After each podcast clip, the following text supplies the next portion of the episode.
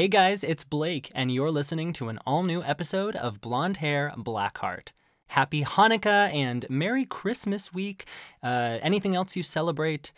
My birthday is coming up, so happy that.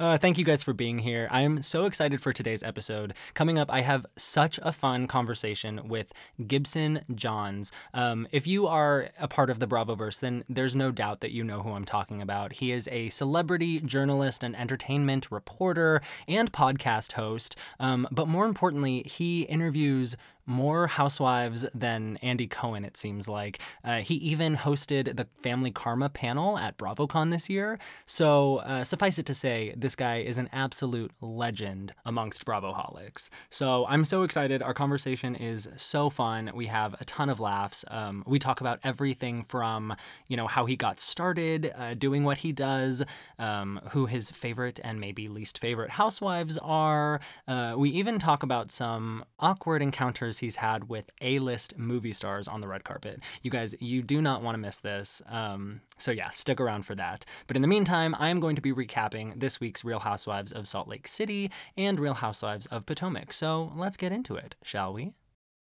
Okay, so on this week's Real Housewives of Potomac, Karen gets a tour of Gizelle's home, and I will say that it's an upgrade, but it's still very Gizelle. It's like a little bit fancy, a lot tacky, um, a little bit just barely missed the mark. Like, she clearly doesn't have great taste. I just, I wish she hired a designer. But at least she tried. Like, you can tell she tried.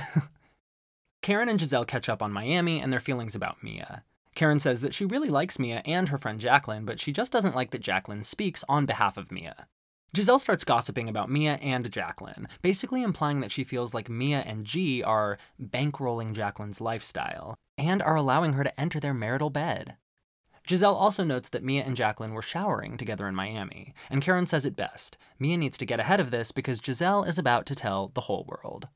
Meanwhile, Wendy's in the ER with a horrible case of kidney stones, or kidney stones if you watch Friends. Robin and Gizelle are still preparing for their live show, which is costing 10k out of pocket. God, I hope they sell out. Jeez.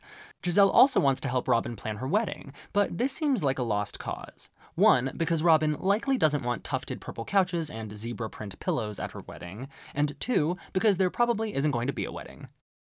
Candy Gal and Trina are filming the video for her new single Insecure. And okay, guys, I have to say, Candiace might be the best Housewives pop star out there. Like, no offense, Countess Luann, but really, it feels like she actually could be doing this even if she weren't famous for being a housewife, which is not something that you can say for most of the wives who put out music.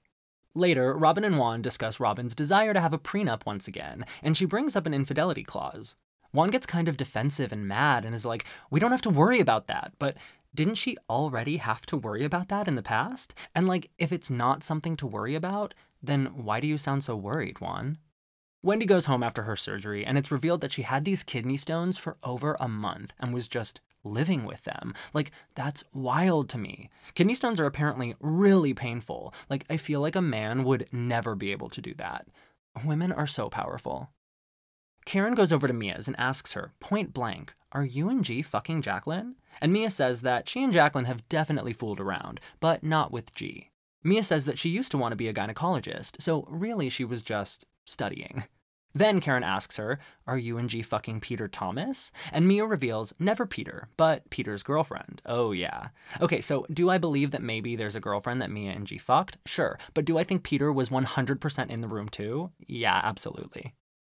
So it's the night of the Reasonably Shady live show, and everyone's turning out. Juan and the boys show up in jeans and t shirts. And I feel like if my husband was doing a big show and I was, you know, taking our non existent kids, we would be dressing up to the nines to support, right? Like, it's disrespectful. But I don't know, that's just me, a bougie Capricorn diva.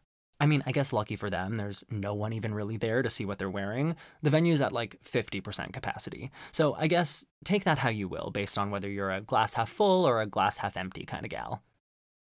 Okay, so the show seems pretty awkward, to be honest. I'm not sure what I would expect from a reasonably shady live show, and it definitely wasn't anything better than this.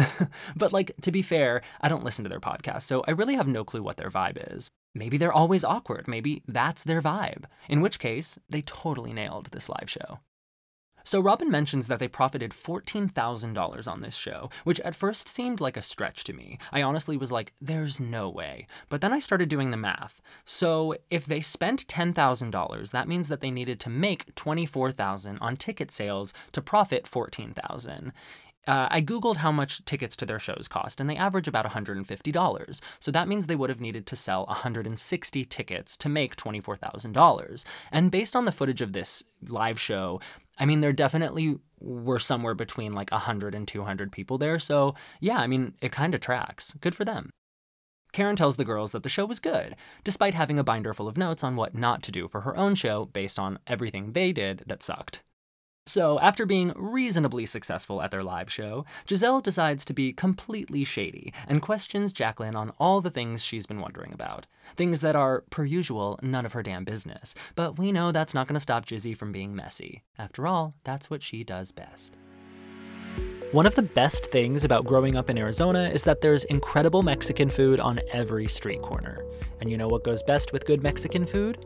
Traditional Mexican horchata. Don't know what horchata is? It's creamy, delicious rice milk flavored with cinnamon, vanilla, and sugar. Okay, you thirsty now? Me too. Luckily, even if you're far from the southern border, you can get your horchata fix every day with Sinmin. Sinmin is a brand created by my good friend Tyler, who is even more obsessed with horchata and all things cinnamon than I am. He's developed all natural skincare products and more, crafted in California with ethically sourced ingredients and infused with real cinnamon. Have you heard of the antibacterial, antifungal, antiviral, or antioxidant properties of cinnamon when applied to the skin? Or how about how it helps treat acne? What about how cinnamon promotes blood flow, helping with skin elasticity by bringing blood flow to the surface of the skin and helping to moisturize skin with all of that added circulation?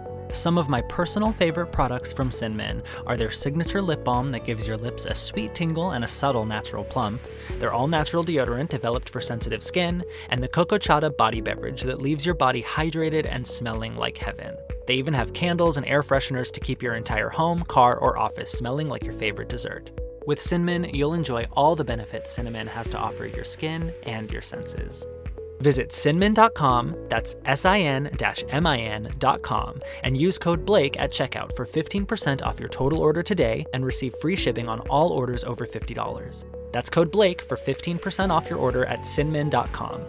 I may have a black heart, but I can be sweet sometimes, and Sinmin definitely helps. On last week's Real Housewives of Salt Lake City, the ladies are recovering after the previous night's dramatic dinner. Lisa Barlow needs a Kit Kat, stat. Whitney tells Angie K and Lisa that she doesn't think Heather's even noticed that she's started to pull back from her friendship. And she's right. Things are also weird now between Heather and Jen. Heather thinks it's clear that Jen has been talking mad shit about her based on everyone's accusations that Jen is a flip flopper. Honestly, though, they both talk mad shit about each other, and they both blindly protect each other. It's it's such a weird relationship. It gives big Kyle Richards and LVP energy. Heather says that she thinks every one of them has a toxic relationship with Jen Shah, and she's totally right. And you know what? So does the audience. Jen apologizes to Angie K again, and she forgives her, to her face, but in confessional, she basically says that she will never see Jen the same way again. Jen's planned a beach day for the ladies, but as Lisa knows, this isn't chips and queso. I mean, Turks and queso. I mean, oh, fuck, you guys know what I mean. But there are snacks and drinks and games. Oh my. After playing the games, some of the ladies take a surf lesson and some of the ladies go to lunch. Now, I definitely know which activity I would choose. Spoiler alert, it's the one where you eat. At lunch, Jen and Lisa and Heather all try and work through their issues, and boy, are there a lot of issues. I mean, in reality, I don't think any of these women are really friends, and yet all they seem to fight about is how much or how little they're friends. Heather tells Jen that her relationship with her is terrifying and toxic, and Jen throws it back on Heather, telling her she's a flip flopper. I mean, they both talk out of both sides of their mouths and their asses.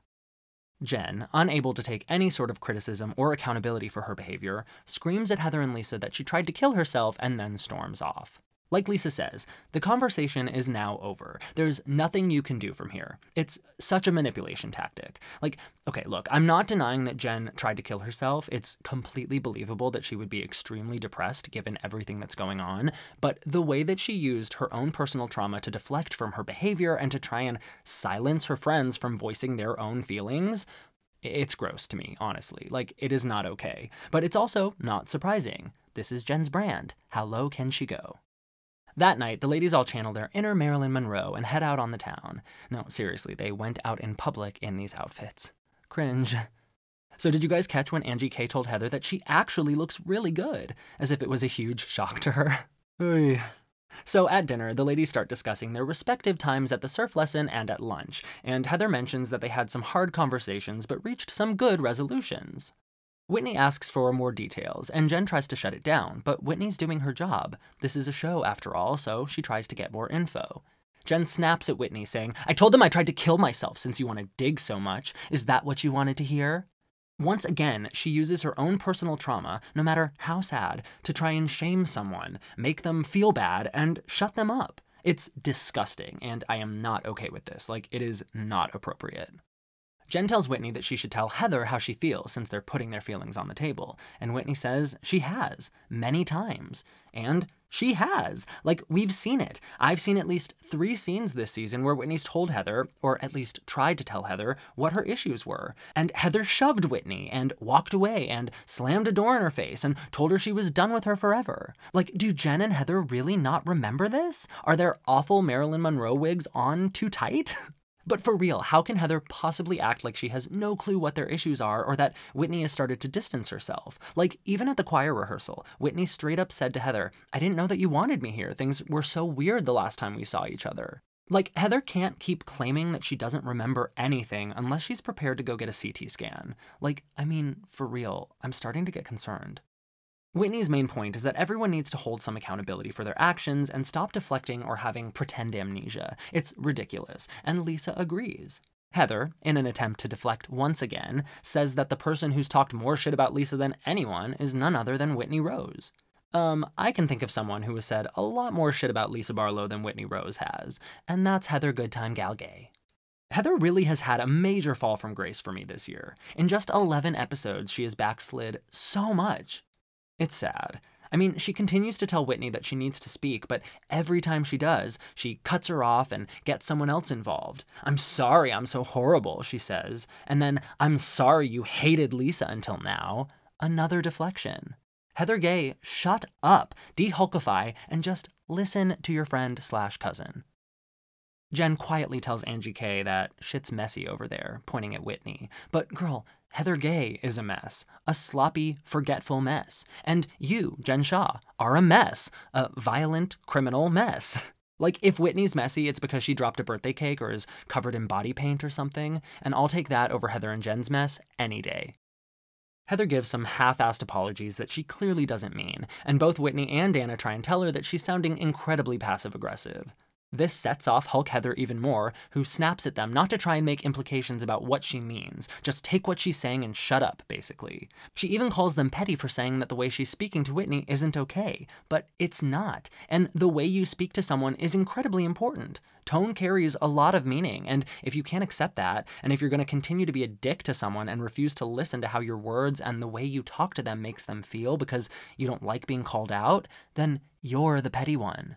Heather, at this point, starts to completely ignore Whitney. Then they go to the bar, and Heather basically threatens Whitney behind her back, telling Jen and Angie K that she's a ride or die friend until she's not, and she knows a lot about Whitney. Then, at the club, she starts shouting, Fuck Whitney, over and over again from the balcony. like I said, petty. And also, kind of a huge fucking bitch. The episode ends with the cliffhanger of Heather's black eye and who was trying to get into her room in the middle of the night, so hopefully we'll find out this week what happened. And honestly, I do just have to say thank you to Bravo for giving us Heather's black eye as a Christmas gift this week. It was honestly at the top of my list. It's the holiday season, which means that we're all a little more likely to be indulging in some chocolatey goodies. But when you really look at what some of our favorite generic candy is made of, it'll make you feel like you belong on the naughty list. Don't limit yourself to your kids' advent calendar leftovers. This holiday season, treat yourself to some grown up candy. Vosges Haute Chocolate was founded in 1998 when CEO and founder Katrina Markoff pioneered the concept of exotic chocolate by fusing spices, herbs, nuts, and flavors from around the world with premium chocolate. Explore a wide variety of assorted chocolates made with vibrant cacao and superiorly sourced ingredients. Vosges Artisan Chocolate is meant to balance the body, mind, and spirit when eaten mindfully. Indulge in gourmet chocolate with exotic chocolate flavor profiles, such as dulce de leche bonbons, manchego and cherry dark chocolate bars, and ginger turmeric milk chocolate. The perfect gift for the chocolate lover in your life or yourself, Vosges Haute Chocolates offers premium chocolate gifts and chocolate gift baskets. You guys, these are not your kids' candy bars. Order your premium chocolates online today and taste the difference. Visit VosgesChocolate.com, that's Vosges spelled V O S G E S, chocolate.com, and use code Blake to get 15% off your order. Happy holidays! Okay, guys, I am so excited because today I am joined by Gibson Johns. He's an entertainment journalist and the host of We Should Talk, a weekly interview series where he unpacks the biggest moments in pop culture and spills all the tea about A list movie stars, reality TV icons, social media influencers, and so much more. Hi, Gibson. Thank you for joining me today. Thanks for having me. I'm excited to be here. Oh, well, I'm excited to have you, especially I know right now is like such a chaotic time. It's Christmas week. So Very I really chaotic. appreciate yeah, so I appreciate you taking a little time out of your schedule to join me today. Of course, any excuse to talk about Bravo and pop culture. I'm right? down. I mean, that's why we do what we do, right? Exactly. it's the escapism we need. exactly. And and if I can make my entire life just one big escape, like then I'm doing something right, you know? Absolutely. I'm with you. I love it. Okay, so I I like to start at the beginning. Um, you know, Julie Andrews taught me that that's a very good place to start. So Mhm. I I want to know about your life. I want to know about your childhood. Um, whether you were someone who was always into pop culture and celebrities, and then how you ended up making that interest into a career. Yeah, so I was definitely always interested in pop culture from like my earliest memories. Like when I was when I was like five years old, I would watch The Wizard of Oz every single day, literally. Um, so I was always obsessed with pop culture, and um, I had an older brother who w- was similar, has has very similar interests to this day. So he would also expose me to certain things, and um, like the Spice Girls. You know, I was a Britney boy, he was a Christina guy Ooh, like feud. like th- things like that like like pop music was huge for me in terms of like my aunt my entrance into pop culture and and Yeah. like establishing that interest um and, and definitely and like in my household like we we could always watch tv like nickelodeon disney channel all, Yeah. nothing was sort of like the, the tv was always on it still is and, right. I, I feel like um, we we were raised in that generation where like screen time really wasn't an issue yet, and and parents were kind of like letting the TV be our babysitter in a yeah way. i think yeah totally and i think that at least in my family the thing that was sort of like that did have the constraints were video games. And Mhm. like like we so that that always made video games something that like we wanted to do but we did that i was never really like a video game guy just because like we were only allowed to play it like play them you know on on on vacation from school or like during the summer or like long weekends or whatever. Like during the week like and regular weekends my parents like just they just viewed video games as sort of being a time suck. So that was sort of like the one portion of pop culture that i never really like fully got on board with. Um, but yeah, the TV, t- no constraints on TV. We always went out to the movies. Like that was a big family activity growing up.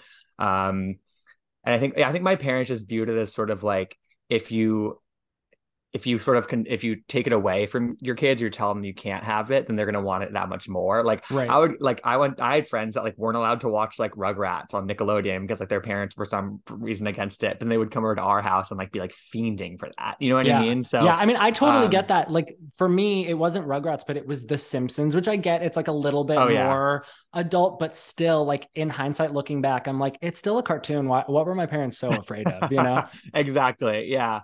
Um, yeah. So I mean, it literally like for, for as long as I can remember, pop culture has always been something that I, you know, gravitated towards, was passionate about.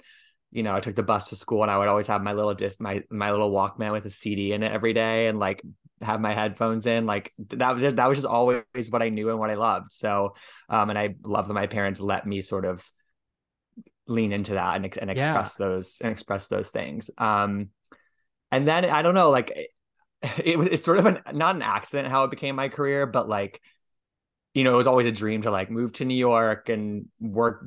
You know, vaguely I wanted to work in media, but like I didn't know exactly what that meant or looked like. Yeah. Um, and like in college, like you know, that was sort of like the but the, the peak BuzzFeed era when like listicles were everywhere and like Right. all the people that worked at BuzzFeed, like you know, were like had huge followings on Twitter and like yeah, they were like the original and, like, influencers. yeah, totally yeah exactly and like i i think that like in like inherently like i wanted that but i didn't know that it felt unattainable unattainable to me and also like things cha- were changing so much at that time um yeah. online i didn't know what that would look like by the time i got out of college um but long story short, like I I I, I got really lucky. I got an internship in New York uh, during college. Lived here for two summers, uh, back to back, and then just ended up working at that company, which was AOL. And like I was I was working Tuesday to Saturday, the night shift. I was just sort of like down to do whatever it took to to get into that world and get my foot in there in the door.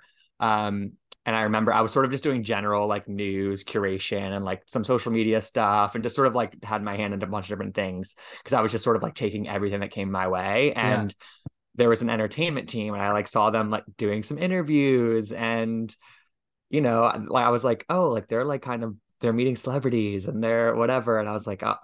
so I basically just sent an email to the entertainment editor and I was like, if there's anything, if there's ever anything that like none of you guys want you don't have time for there's a conflict but it's still kind of maybe a good opportunity like i'm down to take it on as something extra on the side. And that's just how i sort of started to do that. So like i was interviewing like random hgtv people people i'd never heard of. And like the, I remember my the first one I got really excited about was a phone interview with Giuliana Rancic, who like oh that's awesome, it, which was amazing, and like it was you know at that point it was sort of like you know E News was still really big, and it was mm-hmm. just sort of, she was somebody who at the time I was like oh that could maybe be something that I could get into it in, in some respects and yeah. she she represented that um so that was really cool and then it just and then oh and then like one of them was supposed to was had signed up to go to committed to go to the, the Heidi Klum Halloween party and then they had a oh. last minute conflict and I was and I was it was on a Saturday night I was working the Saturday shift till 10 30 at night and they were like you can leave your shift early if you can fill in for us and I was like, if I could fill in for you at the Heidi Klum Halloween party on the red carpet, and I was like, absolutely. Right? Who so would say that, no to that? that it was the year that she was Jessica Rabbit. Oh my god! And it was so it was like iconic, and I was just I was like two feet from her, wow. doing an interview on the red carpet, and I was like, okay, this is what I want to be doing. Like this, yeah. this feel this like I'm passionate about this. I feel like I'm kind of good at it, and I can get a lot better at it. But it's it it sort of gave me this sort of thrill, like to be yeah. in these moments. Um, so long story short, it just sort of like kind of the ball kept rolling, and I and I just kept saying yes to basically everything for like two years.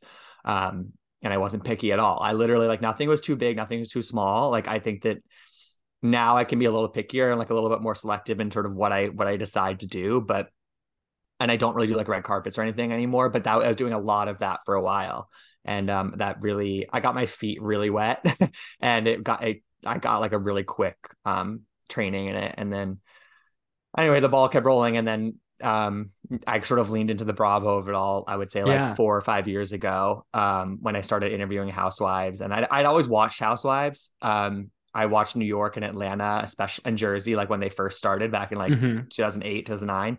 And, um, but I, I really leaned hard into it once I, I, I, I forget exactly how, but I just, I interviewed like a housewife or two and I was like, okay, this is fun because I was interviewing like more like um I was interviewing more classic celebrities, like more like run of the mill people who are doing like sponsorship interviews and things like that. Yeah. And they just like they just like don't tell you that much. You get like 11 minutes with them and it's fun. You're like talking to somebody really really famous and big, but like the actual interview itself, it's hard to get that to be good. Yeah. Um when those opportunities come around and so I felt that with with these Bravo people they're famous because they've opened their lives up for cameras and they have to be really open.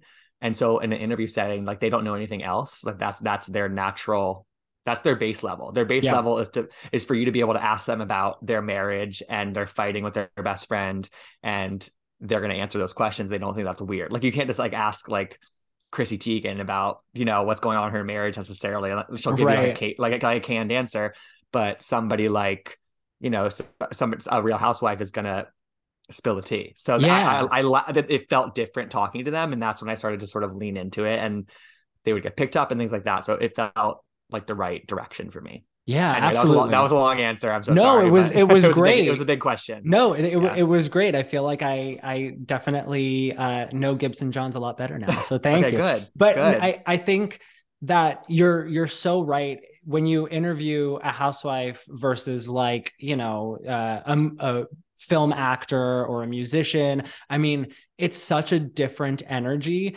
and Mhm. you nailed it. It's because their entire career and you know persona is about you know ripping themselves open and like laying it all out there. There's exactly. al- but there's also the element of like these women and and I mean it's reality stars in general, but I think it's really something about the housewives. Like the housewives is it's something special there, but they know that like these types of interviews and their interactions with the fans on social media and all of that, like it also drives the storyline and it can Exactly. influence the storyline. And that's something that like a, a TV actor talking about their movie, like whatever uh, questions I ask, that's not going to change the script of the movie. But like a Mm-mm. conversation that I have with a housewife could, you know, uh, result in some crazy scandalous soundbite that goes around and becomes a storyline next season on the show. Like we see that all the time.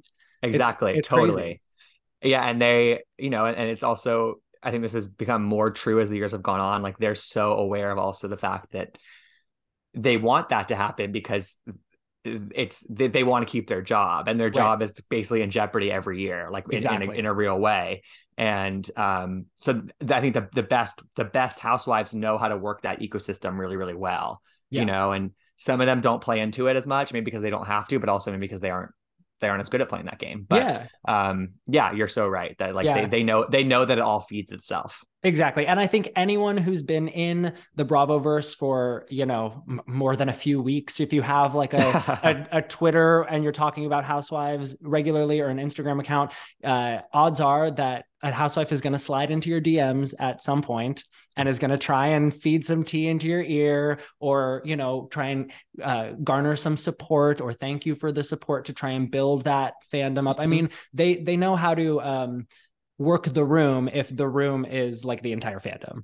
exactly Ex- you're- yeah 100% I, I i totally agree Yeah. So like you said, you you now are kind of known in the Bravoverse as someone who regularly interviews housewives um, and reality stars across the board. Like I know that you also interviewed the uh, Umansky uh, daughters Yep. recently Mhm. with um, uh, buying Beverly Hills and all of that. So have you always been into reality TV, or is that something that you kind of got into with Bravo? Yeah, no, I've always always been into reality TV. Like I've been, you know, the season 43 of Survivor just wrapped. I've watched all 43 seasons of Survivor. Oh wow! Oh my god! Yeah. It's like, like, commitment. like, it- no, no, it's, I, it's commitment. I I get it because I started Big Brother like a few years ago, obviously very late, but I like went Same back thing. and, watched all of it. And I've watched it- all of them. Yeah. It's a commitment, yeah, but it's so yeah, good. so I, I I guess I so I guess first like it was more reality competition series that I was into. Um, so I guess Survivor, Survivor was probably my first one, like 1999, 2000.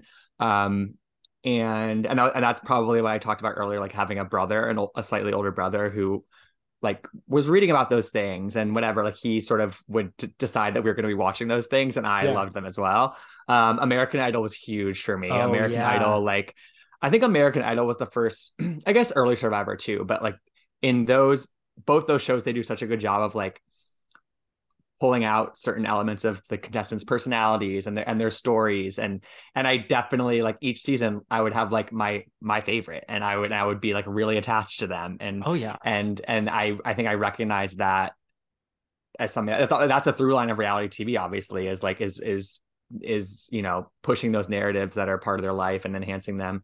Um but I I liked getting attached to the people and I and I felt like a sort of reciprocal thing sometimes in, in in weird ways like um so I guess so so you know Survivor American Idol Big Brother those were early big ones and then like Laguna and the Hills like Oh, those yeah. were sort of the the the doc more docu series type shows um big like loved loved those like i think what what wrote me into those initially honestly were were the soundtracks and like the music element of that Yeah. was really big you know and like it created these it created moments i think Right. It like you know it was presenting reality TV in a in a cinematic way, which had Yes. never been never been done before. And even the like non-competition reality shows, you know, going back further, like the real world, which was also sort of documentary style, but it wasn't shot the same way. The stories Mhm. didn't unfold the same way, where like they really were told over the course of a season with twists and turns. It kind of was just like whatever we have on camera, we're gonna show you. Um Yeah. but but I do think that you know Laguna Beach really did kind of change the game in terms of how reality shows are presented and i i um i don't know if you've listened at all to uh stephen colletti and kristin Oh yeah. I literally, I literally just binged it last week. Oh my god, it's so good, so good. But they talk about how like halfway through the airing of the show, they had to put that um the at the screen at the beginning, the disclaimer saying that this is you know a re- reality show, it's all real. Um, and that was because when it started airing, people like didn't get it and they didn't know is it is it real is it scripted because it was such a unique thing but now that's what we expect like we expect it to feel like cinematic and we want like dramatic storylines that really pull us through for 22 episodes i mean even just the fact that reality shows now are 22 episodes long i mean that's Right. like what scripted dramas are you know right. Totally. wild it's crazy Yeah. Yeah. It's like, I think that taught us to just view it as heightened reality. And I think, I mean, I guess at that time we weren't thinking about the Hills and Laguna as being anything. I mean, I took I took the Hills at face value. To me, Yeah. it was like this is a real show, yeah whatever, and this is everything's real. And I think obviously since then we can reevaluate what that really was. But I still think that like I don't know, like I feel like people who aren't as tapped into, you know, the reality TV on a day to day sense, or even like in, in like kind of avid watchers, the the common question that I get like in just like kind of anecdotally is like, isn't it just scripted or whatever, whatever? And it's like right no, it's heavily pro- it's it can be heavily produced and and whatever, but I still think that even if a show is super produced, we're still getting something really real out of these people. Yeah. Even even if you have to think about it in the in the sense of like, okay, this is a real person who is acting as if acting the way they think they should act in front of a camera just to come off a certain way. Like you like I think that probably you and I both sort of think about think about and watch these shows with sort of like a meta analysis Right. of it. Um but yeah, at the time of the hills, like I was like, you know, and I, I actually tweeted this the other day because Netflix, I guess, just put the hills on uh on there the first two seasons. And like I said, like when Lauren didn't go to Paris and Whitney went in her place, and then Lisa Love like kind of just read Lauren for Philip as Yeah. the girl who didn't go to Paris, will always be known as the girl who didn't go to Paris. Like that moment actually did, like looking back and, and in hindsight, that affected how I think about career and relationships and what and what you're supposed to what you're supposed to value and what you're supposed Yeah. to put emphasis on as a young person. And like literally that had an impact. I know that looking back, like apparently that she didn't really spend that much time in Paris or didn't even go or whatever. But like it still had an impact. Real Totally. still there's there's an element of reality there. So absolutely um, i mean do you know how how many times I've thought to myself, like when arguing with someone, I want to forgive you, but I want to forget you. Like that that mantra goes through Hey. my mind. You know, these things stick you know, But I think totally. I think you know because of how uh, unique and groundbreaking Laguna Beach and then subsequently the Hills were. Um, Yeah. I I do think that they because it was such a, a, a swift change to the format they i think it was far more scripted than reality is now i think that that was kind of just a quick jump to like what we want the end product to look like and now we've kind of stepped back and figured out okay how can we still get that same end result but in a more organic authentic way without actually like the producers texting lauren conrad like what to say under the table which she's now admitted Exactly. happened you know? Right. and i and Totally. i truly don't think that that happens on shows like the housewives like like we talked about it's produced and they might suggest hey you guys need to go talk about that fight you had last week or they might you know be forced to sit across a table from someone that they would never choose to sit across a table from but ultimately their responses and their reactions are very very genuine and so I completely agree. I, I think that, you know, Bravo really did catch lightning in a bottle with this format that they developed with the housewives and now you see it across the board in all reality shows not even on bravo i mean i mentioned buying beverly hills which obviously it's like bravo adjacent Yeah. but it's still the same kind of format you know and we have Mhm. these confessional moments and we've got the reunions now and all of that so um i i definitely feel like bravo kind of honed the um the the craft of reality TV, if you want to call yeah, it that. yeah, I think that they they yeah they captured. I think they captured like just a a level of like personality, like the like they, it's whatever Andy calls it the Bravo wink, but like there was like a Yeah. specific a specific energy that these shows had that really captured me and obviously a lot of other people. And I think MTV in the early aughts had an element of that in a very different way. Like it's not, not the same way, but they captured a certain a certain thing with their shows. You know, it was it was not just Laguna in the Hills, but it was also like my Super Sweet 16, like the ashlee Simpson show. Like like I watched all of those. Those were on, Oh, yeah. those were on when I was in like, you know, middle school basically. So like Yeah. those were those were big. But yeah, I think that Bravo has now like they captured something and then everyone else is just copying them essentially. Yeah, yeah. Well, because the thing, like, I I loved those shows too. God, Ashlee Simpson, like that, that show was so great. Like, Yeah. di- you bet I had the Ryan Cabrera spiky hair. You know it. Um, I can see it. yeah, but but the thing about again, it's like there was no like through storyline of of Mhm. that show. It wasn't like you know the whole season you had like something that was resolved by the end, like we kind of do now with the Housewives. It really was just like, all right, we're gonna watch ten episodes of this chick figuring it out, and like that's all Yeah. fun. But there was no real um defining plot line or anything like that and i think that's why shows like that fizzled out fast and Yeah. you know something like the Mm. housewives will seemingly go on forever i mean i don't see an end I hope sight. so. I hope so. I mean, especially too now with all of the girls' trips that they're doing, and just you know being able to they they finally uh, broken the fourth wall down, and I feel like that opens so many doors now where this Mm-hmm. this uh it, it can just keep snowballing in so many different directions. I completely agree. And I'm I think the one thing I'm curious about is like the to me like Salt Lake City was like the first kind of post Instagram kind of like it was it was sort of this like next generation of of housewife who was Yeah, stu- study the playbook and it's it's almost like more meta than I think some of the other franchises are or at least Yeah. at this point are. So I'm I'm curious and like sometimes that really gets sometimes that really bothers me and sometimes it sometimes it doesn't and I was curious how I'm gonna how that's gonna evolve over time in terms of just like I mean the cat obviously casting is huge but like if how they can find people who either like have not engaged with the show at all or can still be natural yeah, and authentic but also play the game. I don't know. It's a it's a really weird balance, and I it think is. They found they fa- they have found people who can do that, but I think it's harder to find those people. Yeah, absolutely. And I think that's why we see they kind of cycle through new faces um, more readily than they used to because they're kind of just they cast someone and they realize right away that this isn't going to work.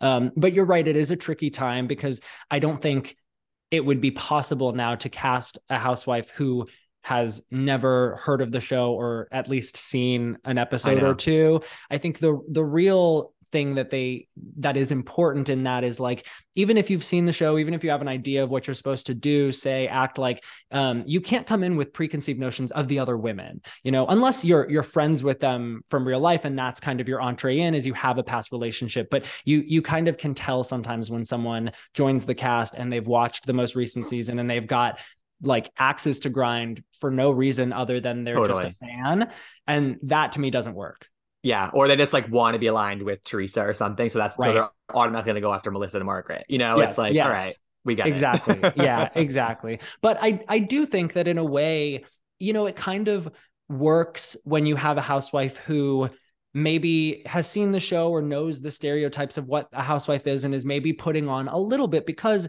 you know when you think back to what this show is at its origins it was a show about you know going behind the gates and, and looking at these families who are all trying to keep up with the joneses and so when Mm-hmm. now they're kind of trying to keep up with the Judy the Giudices or keep up You're with right. the Richardses or keep, Yeah. keep up with the Vanderpumps and so Mhm. you know it's still that aspirational um oh i've got to put on an air about me in a way i'm stepping into this new uh forum and i need to like really act like i belong here the problem is when they don't belong there you know Right, totally. It's like I think Jennifer Jennifer Aydin did that really really well on Jersey. It's like yes like she like she had clearly studied the Housewives Handbook. Like it's Mhm. like she would even admit that. Yeah. But she, but she is really great on the show, and and she and she knows how to give us the moments that feel authentically her, and like Yeah. she is she is an outsized personality, but. She also came in kind of deferential to Teresa, but it's okay in my mind that she was like that. I don't know. It's she. I think she's probably one of the best in the past, probably like six or seven years, in my Yeah. opinion. Like in terms of just a one-off casting. Yeah, she definitely did it well. You know who else I think did that well? And this is just off the top of my head. And this also isn't um saying anything about like maybe her most recent season or 2 mm-hmm. but when she first came in, I thought Dorit was really good at that. Of yes, like coming in, she obviously she'd obviously had Vanderpump in her ear and she'd obviously seen it, but she went out of her way to like have dynamics with all the ladies, interactions with all the ladies, and she really stepped up to the plate. Her first season, my God, when she said that that stuff about Lisa Rinna's breath, that was oh my god, so good for was, a first was, season housewife. Like so was good. was pa- was Pantygate her first season? Yeah, that was also early. Yeah, so it's yeah. like yeah, I totally agree. She she played it well as well. Yeah, she did. 100%. But yeah, casting is a, a tricky thing. And obviously, we've seen um, some some poor casting in recent seasons. What mm-hmm. do you think? Like, what characteristics do you think create uh, a good housewife? Like, what if you were casting? What were the would be the things that you would be looking for? I think something that I, I always come back to, and I think it works on either end, is like somebody who is really self aware. That person can be like to me, like that person should should play sort of like the voice of the people role, sort of the Greek the Greek chorus like sort of like a Margaret Josephs or like the Bethenny, like those women are very self aware and they, but they are great housewives. They know how to create the moment, but it's still authentic. Yeah. Or it's like the other end of this the spectrum, which no is like, self awareness, like like Elisa Barlow, who to me is like an amazing oh housewife because like she I don't think she's very. I, I think that her best moments are when she doesn't isn't trying to be funny. She just like is mm-hmm. herself and she just is funny. You know what I mean? Yes, like, I've said this so many times. This season in particular, mm-hmm. she has no clue why people are laughing at the things she says, but she's right. just so happy that they are. She, and like, she will lean, and she will lean into it. Yeah, when she totally. sees that. Yeah, but but it's, like it's the, so the, unintentional. She didn't yeah. write the joke. Like she doesn't even no. get the joke. I love I love that was just something that she kept saying over and over and over mm-hmm. and over mm-hmm. again. You know, "Hi, baby, gorgeous." I don't think was something that she planned on right. saying or like right. was a line or, that she. I mean, even thought of like, ahead of time. This season, do we think that she went into that choir audition thinking that like she was going to become the next Bravo pop star, and that was no. I think well, I think that shtick. I think that she thought I think that she thought that she has like this really amazing, amazing voice. And yeah. was just gonna be like shutting the house down, you exactly. know, bringing the house down. And you know, in, in some ways it did that and she can carry a tune, but it's not, it wasn't yeah. received in the in the way that she thought it was going to be received. Right. It was still received positively. Exactly. And that's all that yes. matters to her. Exactly. People, people yeah. love it. She, they're putting, putting her face on t-shirts. It's like, it's great. She's into it. Yeah so like to me like that's kind of what I, I I, gravitate towards like that the either end of that spectrum yeah. like the middle the middle I think is there are there are women who work in the middle but to me like those are the people over the years who I really love you yeah, know either absolutely. way definitely yeah. All right, we're going to get back into Bravo, um, but I want to kind of talk about your career and just uh, you know hosting and and being a journalist and all of that jazz. So you mentioned previously that one of your first big interviews was with uh, Giuliana Rancic mm-hmm. via the phone. Was is that like your your big first celebrity interview that you can think of, or what was like your big first face to face like where you were just like shitting your pants? um, around the t- around that same time when I was just it wasn't officially my job. I was just sort of doing it on the side, like for the entertainment team. Um, I also there was another woman who worked at worked there at the time, and she couldn't go to the Glamour Women Women of the Year awards that she'd been invited to, and she was like, "Do you want to go under my name?" And I was like, again, like, of course I want to go to that. Right. Like, like why the fuck would I not want to go to that? Yeah, exactly. Um, so and that year, one of the people being honored was Reese Witherspoon and you know, and I love Reese, and I think, and, and I think she, at that time, it was like 2015, and she was just sort of starting the Hello Sunshine, like producing th- like the multi hyphenate thing that yeah. she has going in full force now, and that's why I think she was being honored. And this woman was like, you know, all the honorees will go all the way down the all the way down the press line, so like you'll probably get at least like two minutes with her or something. So like but like I've she this this is this woman speaking. She was like, I haven't always had the best experience with her. Like it, it kind of it's it can be it can be on and off basically. Okay. And you know, I take that for what you will. Like I I don't I've I had a good experience with her basically, but she basically was like, when in doubt, ask about the kids. That like okay. that's sort of how you disarm some of these people. It's just like yeah. go ask about the kid, not not like a nosy way, in like a genuine yeah. How's the family? whatever way? Yes. Yeah. So when you're when you're on a red carpet, um how it works is like the publicist will come first like right like you know she'll be like okay you have two minutes with reese like no questions about the husband the love life whatever mm-hmm. whatever and you're like okay great this happened with with Reese. Like, keep it about tonight. We're not we're not talking about X Y Z. And of course, the per- the person right before me is like, I don't I don't know what outlet it was, some more like celebrity leaning outlet, and they the first question was like about her her husband or something, kind of just nosy about her love Yeah. life. And the publicist was like, "All right, no, we're done here." Starts to pull Reese away, and I was like, oh, "Fuck!" Now I don't get to talk to Reese Witherspoon. Ugh. So I literally yell after her, and I was like, Reese, like, how does it feel to be such an inspiration for your daughter? Because the night was all about like, you know, Yeah. celebrating women and stuff like that. And she like turns back around and she's like, well, and then she like comes walking back to me. And so like that was a, and I love Reese, and I was just like, okay, th- like sometimes you just have to sort of play that game and like, Yeah. and there's sort of this this balance. Um, that was a big early one, and and I think that like I enjoyed red carpets when I was doing them, but they also like could be really miserable and like really kind of just like really chaotic and Yeah. you're pro- you're promised time with one person and then they don't end up you don't end up getting time with them or I know I'm just not in the game of like yelling yelling out to people like that I Right. did it for a while and like at a certain point I'm just like why am I doing this this is Yeah. crazy um How cool is that though? I mean, you got her no, to it- turn oh, around. oh, I, I mean, I went, yeah, I got her to turn around and like, and I had some really cool experiences on red carpets, but I, um, and, and it also taught me like it taught me really to think on my toes and you know sometimes you you would run you had your your questions in your head and you'd run through them really quickly or you'd forget one and like you have to you're always thinking one question ahead but you also Yeah. want to be listening but you also want to be listening to what they're saying right. because if they say something of interest that you want to do a follow-up question about you have to actually have been listening to them and Yeah. so i sort of i would observe what people around me were doing and sometimes i would see them just sort of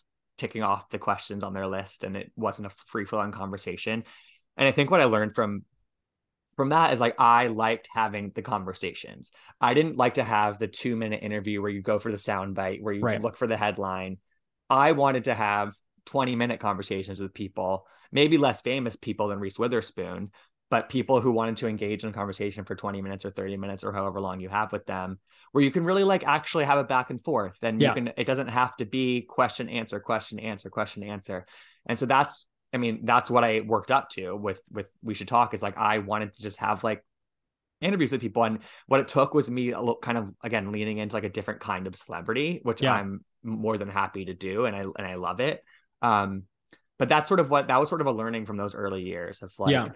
I it's so special and so awesome that I've gotten to talk to all these people, but maybe it's not like it's not as deep as I want it to be. And I and I Right. and I there are so many people who are so good at getting the headline and getting the soundbite, and I and I respect that, but it's just not what I want to do. Yeah. No, I, that's where I've gotten to. I totally get that. And I think that's um that's also what's great about the like doing podcasts and having this Mhm. kind of like long form interview uh like medium you know when when you're doing red carpets or when you're on a show like et or access hollywood or whatever like your segment with each celebrity or person you're interviewing it's like four or five minutes and so it's really just about how much uh you can get in that time and and like you said it's chaos it's a rush and and you're just thinking of the next question and you're not actually like truly engaging. That's why I love Mhm. doing podcasts because I mean, especially for me too, like I find when when you like really get into it with with some of these people first of all they they like no longer feel like celebrities they kind of just feel like your friend and you're just hanging out with them and like that's a Mhm. really cool feeling um Yes. but but y- there's so much beyond the headline like so I I recently interviewed AnnaLynne McCord and she was so cool, so fun. And of course, I asked her about her um, poem to Vladimir Putin, and we talked about that. And Of that was like a, a cool little like headline moment.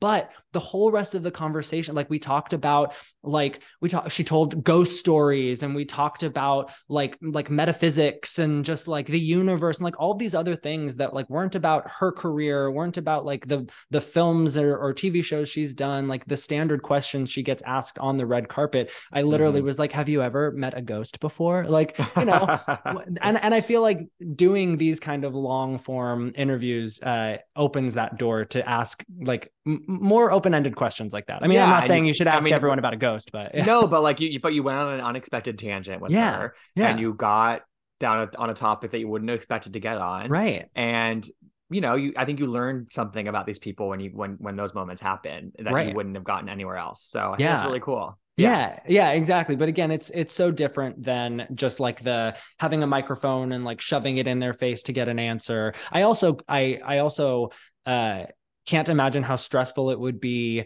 You know, for me, I'm like I like to be uber prepared. If I have a guest that books like last minute and I have like, you know, even just a day to kind of prepare for the interview, I feel so overwhelmed and stressed. Mm. So I can't mm. imagine mm. just someone being like, oh, by the way, Reese Witherspoon's about to walk up. And I'm no, like, exactly. Oh, exactly.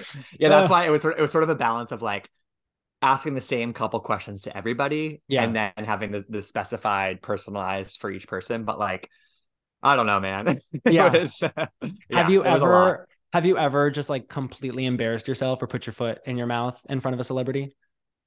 I'm sure I have. I definitely like I definitely have like blanked, you know. Um yeah. and most of the time it's like they get it, you know, like the, it's but um and I don't think there's anything that stands out as like a major well, flub. That's good. If you're not losing sleep over it, then that's a good yeah, sign. Yeah, I'm sure I could think of something, but right now, yeah, we're okay with what we've done. Honestly, don't don't stress over it. I don't want you like laying in bed tonight, like replaying all of the interviews. It's gonna come head. to me in three hours, honestly. Gosh. Okay. Has what about like the opposite of that? Has anyone that you've ever interviewed been just like awful or terrible or just like it was just really uncomfortable? I've I've never had somebody be like mean or really rude. I've never mm-hmm. I've really never had that. Um I've had a couple like back when I was doing like a lot of phone interviews for just for written articles and things, those could just like be really stilted, just like mm-hmm. from the get. Like it's, it's you're not you don't see the person, so it's like right. you're you're talking over each other, or like you're not sure they're done with their answer. So that always makes it a little bit kind of awkward to begin with. I would yeah. say there was one moment with Eva Longoria at one one time that like she wasn't I, I would not say she was rude, but it was just like a it was it wasn't great, I would say. yeah. And then the other one that I kind of think about is, and I think this this was sort of at a time when she was sort of unclear where she was going in her career. Um, and I think now she's sort of figured it out, and I really like her right now. But Vanessa Hudgens, like I, it was an in person. I had like five minutes with her, and so I prepared like I prepared like ten questions for five minutes, and like that's usually more than enough.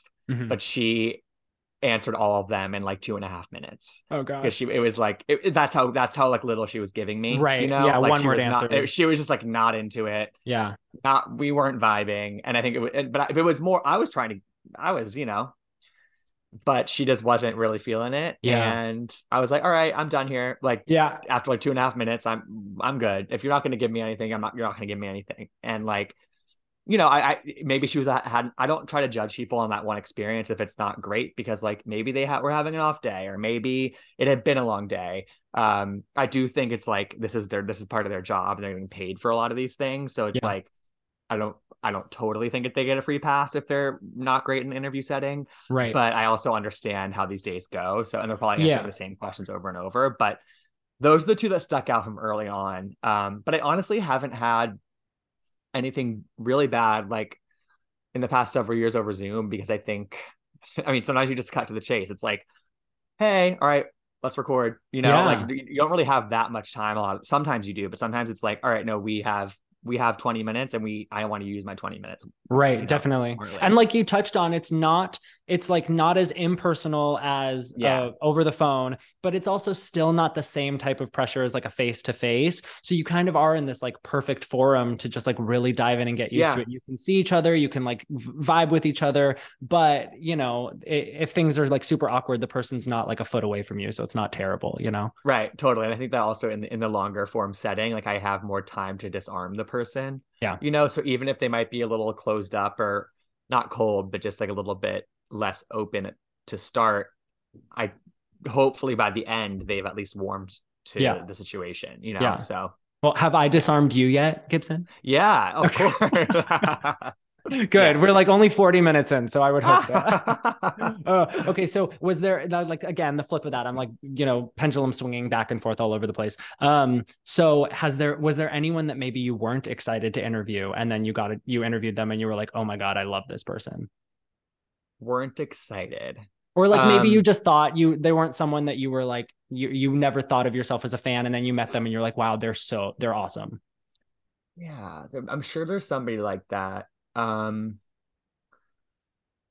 definitely so i also i also went through a phase where i was doing like a lot of junket interviews which is like you know it's a lot of movies will have them where you go to you know a hotel floor and it's like every hotel every room has five like one person from a movie and it's just like you go in for five minutes on camera the setup's already there you just sit in a chair talk to the person for five minutes leave the room go into the next Yeah. room talk to that person that's sort of like it's, it's pretty speed dating, but for it's, it's honestly yeah. it's honestly it's giving speed dating Yeah. absolutely and um my first one i ever did was for girl on the train which was Mm. emily blunt luke evans justin theroux and i was Mhm. like i was like honestly like how did i get here honestly Yeah. like, like, like, what am i doing here what is my Um, life? yeah and like you know i loved emily blunt from devil wears prada and she was amazing like that was a great moment the two guys though luke evans and justin theroux like i didn't really have any skin in the game with them. Like i was i was like though I, I guess i liked them but i was sort of indifferent. They were both amazing. Um like again you again you have fi- you're sitting you know five feet from somebody and there's all these lights and you're just like all right action. Yeah. and you have fi- you have you want you you want to quickly get into it with them. And i think that in those moments i definitely did.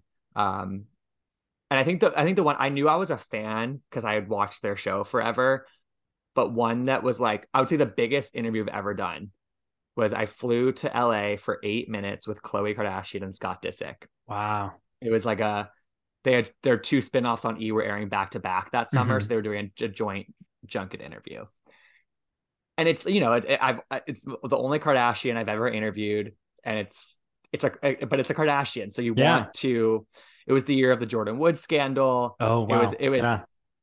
it was i mean it was it, but i also was like i'm not going to go into an eight minute interview and it's not just with khloe it's with khloe and scott i'm not going to go into this getting i'm not going to get the piping hot tea on jordyn and tristan and and whatever like that's just Right. not the game plan and it Yeah. shouldn't be because you have to spend the first couple of minutes asking about what they're promoting too so it's like Mhm. so i'm like okay what do i do and also like how do i get them to like like me basically yeah, right. So- so I I want to be friends I- with them after this Right. interview. but I was like, I want to have a good moment. So I I basically thought of this idea that like I went all the way back in both their Instagrams, thought of moments from the show that they because they were famously sort of like best friends and they Yeah. were like always really close. I just had screenshots from Instagrams, screenshots from the show, kind of memorable things from over the years that like maybe they'd forgotten about or like, you know, that they could speak to. And it's like I put them on my iPad and like I walked in with my iPad and I was like, all right, we're gonna play a game, just like react to these photos.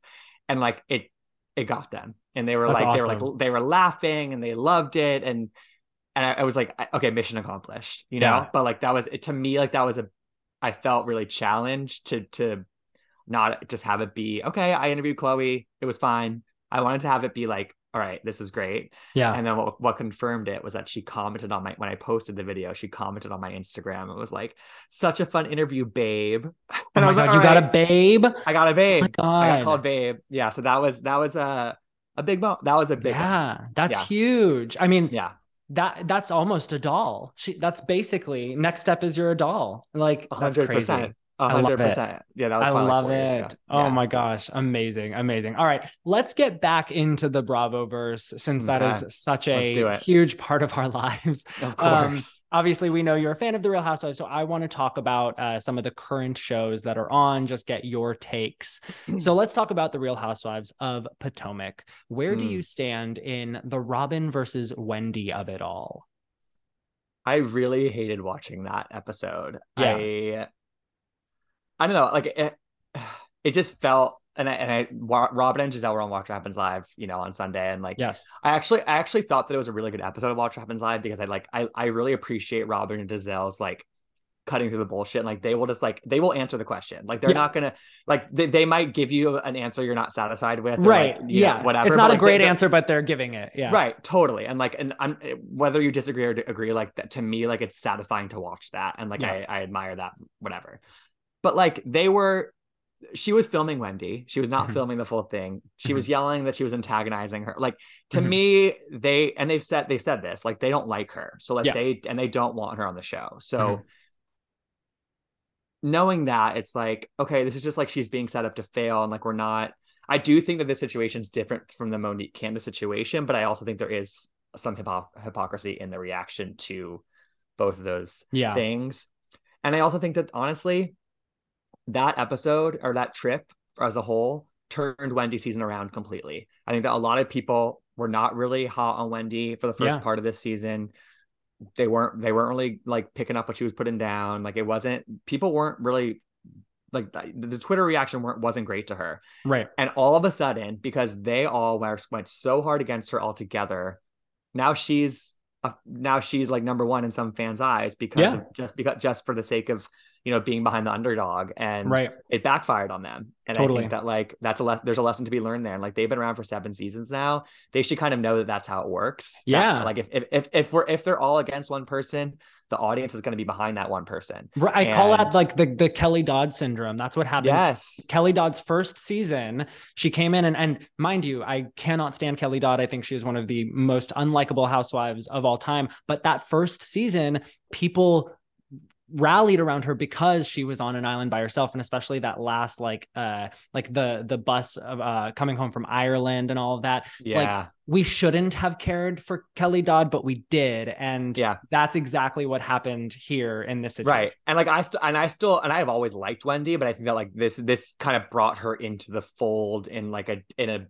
in a bigger new elevated way. yeah And I also don't think any of us would have thought of Wendy as as much of a victim in that scene in that moment. no. If if the other girls weren't doing that, like if it had really just been Mia and Wendy, like because by the by the end, Wendy was definitely holding her own. She was saying stuff back. She was getting up. Yeah. I mean, mind you, she And she's not blameless thrown either. Right. No, Right, totally. exactly. And, and she had, but she had a drink thrown in her face. But I Mhm. think had that scene played out without um Robyn doing what she did, it would have felt like a much uh, fairer fight. But because Robyn got in there and pulled her phone out, which I also still don't get because, like, I understand when we have these like iPhone footage moments when like the cameras are down, but there were like seven cameramen around. Like, what was the point of that? It made no sense Yeah, to me. I was trying to I think she talked about that on Watch Happens Live and I think she said something like I want everyone to know exactly what happened. And it's like so maybe like maybe she was I mean, I don't think she was actually thinking about this in the situation, but I think that her argument is that okay, if it got edited a certain edit, way, I could show yeah. it, whatever. But like, I think she was filming it to just rub salt in the wound. Honestly, I, I agree That's what I because if if that's your argument, then you should be filming every moment because everything Mhm. is edited. Every also single like scene. Flash was on, like the The Flash, was flash. on. That was the worst part. It was the flash in her Ugh, face. It was like it wasn't even discreet. Yeah, I did not. I did not like that moment. Definitely. But and I, and also it's like it's also like I mean, Robyn hasn't had like the most likable season, but she's been more cl- she's been more plugged in this season than ever before, and it's like I liked that aspect of her approach to the season of like, okay, I'm actually gonna like engage more. Yeah, I think it's been like I think there's been like a mean spiritedness to it that I don't love. Like I don't Yeah. like when things get like coming from like sort of a, a you know a mean spirited place, but Yeah, I do like that she's been clocked in more than we remember her being for a while. I, I agree. like- I definitely agree. I, I almost wish for her sake that the Mia Wendy fight had happened earlier and then all the stuff with Candiace and Gizelle had happened later because we Mhm. actually, I actually really liked how Robyn handled that situation. And for the first time ever, she wasn't like just blindly loyal to Gizelle. She had a, her own opinion for once. Um, she was supporting Candiace, which was kind of like, you know, a, a nice new friendship to kind of see building. Um, sure, yeah. But then you know she just went back to to the damn cell phone Ugh, yeah I know, I know. yeah. And yeah, so that that was what I thought. I just, and again, like it's and it wasn't just that night. It was like the rest of the trip. We were like they were Mhm. trying to basically just like completely ice her out. And it's like Yeah. that doesn't work. And that's not gonna it's gonna make you look bad. right guys, well like, and es- just not- especially when there's no real like valid reasoning behind it because you know like we touched on she's she's claiming it's because you know she for the edit or, or all of that. And then later she's like well really i just don't like wendy. But ultimately she doesn't really like mia either. She's not doing it to support mia because you know then mia has her her um chiropractic office opening and like robyn's not there supporting. So Mhm. really the only reason why she did that is because she doesn't like wendy. And Yeah. and so if that's your only uh reason for for doing it then it's not a very good reason in my opinion I'm I'm with you on that. Yeah. Uh, okay so what about gizelle versus candiace and chris where do you stand on uh, i feel uncomfortable gate I I think that Gizelle is completely entitled to feel the way she that she can feel. Like I don't think that we can negate that to be Mhm. honest and like you know, she, she, I guess she, she said again, she said that Chris has apologized to her because she said that he had something to apologize for. You know, if he apologized, then maybe he did. Make, or I don't know if it's just. It doesn't seem like they're over it, so I don't know if Right. it's to sweep it under the rug. But like, I don't know. I think that she's entitled to how she feels. I think that it feels like it was nothing really happened. But again, like, I don't know. Like eh, sometimes it's hard to describe what it feels like in a room with somebody else, Totally. and sometimes there's sort of just like that. I don't know, je ne sais quoi about it, and then I'm. It's not not to. Def- I think there's there's and there's an element of it that's been blown out of proportion. Absolutely. Um, but it, I've had like just sort of like a. I'm not. I've never really been on Candiace's side of a lot of things, and Yeah. I because I think that she. I think all of a sudden this season she's had an amazing season. Honestly, I've, I've never liked her more than I like her on this season Ditto, totally. but I but I don't I think that a lot of how she has acted on this show for years like I think a lot of that's being sort of erased in this in the narrative of this season and like I don't know like I don't forget some of those things and she Yeah. like she not not I guess it doesn't really have that much to do with the Chris situation but I think that like there's like she's trying to play the victim in a way that maybe I guess she is, but also sometimes, but also she kind of isn't. I don't know. Yeah. I, I'm so conflicted on her these days, and like I agree. I totally get that. I, I agree. I mean, my my take on it is I definitely hear your point and agree with you that like Gizelle is entitled to feel however she feels. I've always felt that the way she should have handled this was to talk about like talk about it situationally as opposed to as something that Chris did because she Mm. kind of went back and forth with that like sometimes she would say like I'm uncomfortable being with with any married man alone in a room but then in another Yeah. time she would be like yeah Chris is a sneaky link and so it's like well which is it is it could it have been any guy or is it actually Chris that's a good so point. that to me is where the wishy-washiness like i'm i'm it's hard for me to really take what she's saying not not not that i don't believe her but you know i just feel like own that like the situation made you uncomfortable but it wasn't that he did something in particular Sure. Yeah, and then absolutely. yeah and then in terms of candiace i agree i feel like you know i i sympathize with her a lot this season and i definitely understand why she's super protective of chris but also and i'm not trying to compare chris to michael darby but like she has no problem saying stuff about michael darby she has no problem That's saying what I was stuff about at, other people yeah. and and yes Yeah. those things she's saying are could could very well be warranted but if you're going to come on a show like this and you're going to dish it out you have to be able to take it you just Yeah, have to totally. Yeah, she. Yeah, I think that's where it is. It's like they've all been down over the years to talk about each other's marriages and each other's Mhm. relationships, and like on Potomac specifically, like that's sort of Yes. just how it happens. Like that. Yes. That's sort of part of the game. And I think this year there's just sort of, and it's not just from her. It's I think it's kind of a fan, some fan driven thing online where like, it's like, why didn't Gis- why did Gizelle wait for the cameras or why did Gizelle you know you know blah blah blah, it's like well that's because that's how this works like we Right. we bring it up on camera if Right, happened at the and- reunion reunion Yeah. last year we're bringing it up in next season. Sorry, exactly. and it you know what? I they they you've actually i've actually heard from some housewives like i think um like heather dubrow in particular said has said before like that's our job. So like if something played out like we quite literally should Sit on it. not we should sit on it. We should wait till the cameras come up. That is the professional thing to do. Exactly, when we're going and talking about it off camera that's not doing our job properly. Yeah, totally. And like so yeah, so I I I think that Gizelle is not blameless in the situation and I think that it could have been handled in a different way, but like ultimately it's hard for me to lose respect for the way Gizelle is on the show because she has made the show what it is in terms of moving it forward and Mhm. bringing storylines in whether we whether people think it's because she's trying to just distract from not having her own storyline or Right. whatever like I mean, I guess there's like sort of a Rinna element to that, honestly, in terms of Yeah. like how it happens on Beverly Hills. But like ultimately, you have to sort of respect that to a certain extent. You really Yeah. do. And like if you love Potomac, it's because Gizelle has made help make Potomac what it is. And Yeah. like you just can't. I don't think she's at the Rinna. no she's I- far I don't more think she's at the point that Rinna is at right now Yeah, in Beverly she's- Hills. But she's but far more palatable than Rinna is a hundred percent. So I think Gizelle has to be careful for sure Mhm. in terms of how far she goes and how often she is driving it forward and and kind of who she kind of sets her eyes on, her sights on. But um, you know, ultimately, like again, like I I I, I find it, you know, kind of fun to watch. So Yeah, no, I mean, uh, I, right, totally. Like they will continue to build each other up and tear each other down and like that's that's what we subscribe for so exactly uh, exactly but, you know uh, on we we mentioned like Candiace is someone who can't really take it although she dishes it out so readily. You know who I think is like the master of dishing it and taking it on Potomac is Ashley Darby. That she 100%. takes so much shit and she laughs it off and she does a little TikTok dance and she's just like cool as a cucumber. I don't think I've seen any housewife from any city who can let stuff roll off their back like Ashley yeah, Darby does. I think I and she always has been that way. Yeah, she really has. I, I, and I think I think actually I think that having kids made her even more that way in terms mm-hmm. of just like it puts things in perspective for her. Yeah. So I think that if you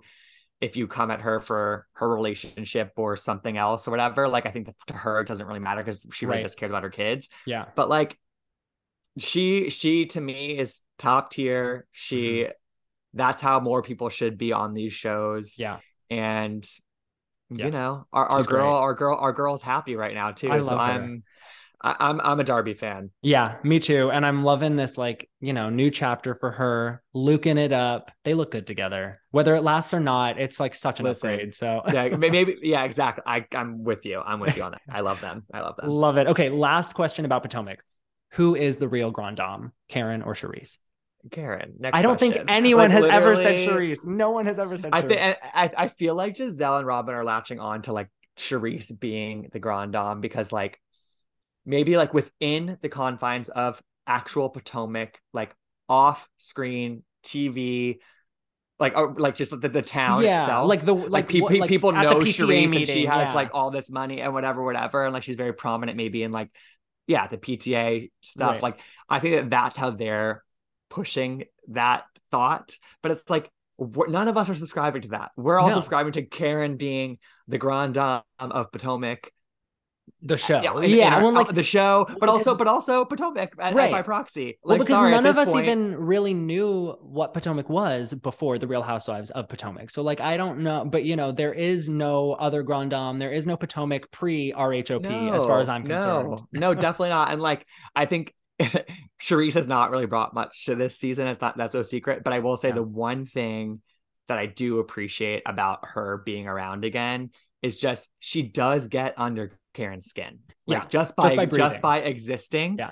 And it's gonna it's result it's already resulted in a moment. It's gonna result in another moment. And like mm-hmm.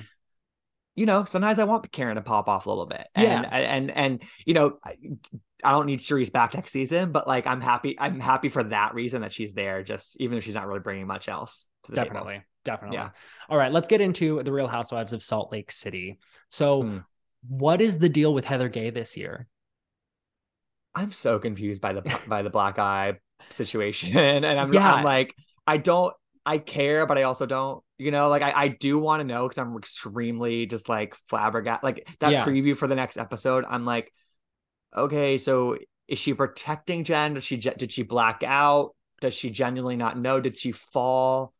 It's very strange. And then yeah, like the way that she and Jen in the previews for next week are like coming up with a cover story, which it's seems weird. like they're trying to protect someone else, mm. but mm-hmm.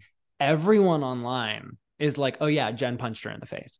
like everyone thinks that it was Jen Shah. So I I feel like if they were trying to deflect and make it seem like they were trying to like protect someone else they i don't know if they did a great job there's there's nobody else that they could be protecting it's it's right. either it to me it's like it's either jen or it's like some random accident I nothing like nothing really happened yeah no, right it's like and eh, you know it's no secret that heather does have a history of covering up for jen not like not her crimes but just like she she's she's a jen apologist you know right. and it's like she's always been that way and we've always known their, their dynamic to be that way so this would not this would just be like a new low for that i guess yeah but yeah. if it's not anything like involving one of the other wives, then I'll be pissed. I, I feel like Bravo is gonna have hell to pay. Like the fans I are gonna be really upset, especially after like you know Kathy Hilton's off-screen meltdown that we didn't get to see, and yeah. having no real resolve with that. Like this, like people are gonna be pissed. People are gonna be really pissed. We're gonna feel scammed. Like yeah. like Jen Shah just scammed all of us. well, wouldn't, wouldn't be the first time. So. No, right, exactly. Just uh just me and my grandpa. There you go. Ah! okay. Do you think that Meredith and Lisa are ever going to make up? Um, and do you take a side in that feud? I really want them to, but it seems it seems as though Meredith is really staunch in her decision to not make up with Lisa. Um and Does I, that make sense to you? You know, eh, on like on like outside of a show, oh yes, it makes Mhm. sense to me because what Lisa said was really it kind of attacked her entire life, and Yeah, I totally understand Garbage that. And I and I also understood at the beginning of the season when Meredith did not want to engage with her, they they had jumped right into filming after that reunion. It was Mhm. really fresh. They had just watched that episode. You know, like I under I understood that. Yeah. But I think at this point, I wish that she would give Lisa more leeway to come back into her good graces. Yeah. Um, I mean, like there are moments on the show where like they coexist, they sit next to each other, whatever, and like it's it's it's interesting to observe those moments because they're not Yeah. really pointed out a lot of the time. Um, but you know, judging by their social media, we're not we have Yeah. not made any progress. I I don't really I don't think I've really heard anything about the reunion. I've I haven't really tapped into that, but um, you know, for the sake of the show, I would really I really wish that Meredith would find it in herself to move on, especially because you know we're gonna we're probably we're losing Jen from the show. Like I don't see how that's not gonna happen, and you know then we're left with you know four people who are two like you know there's two pairs of them who are locked in like bit- bitter feuds with one another. Like where do Right. we go from there? You know? Yeah.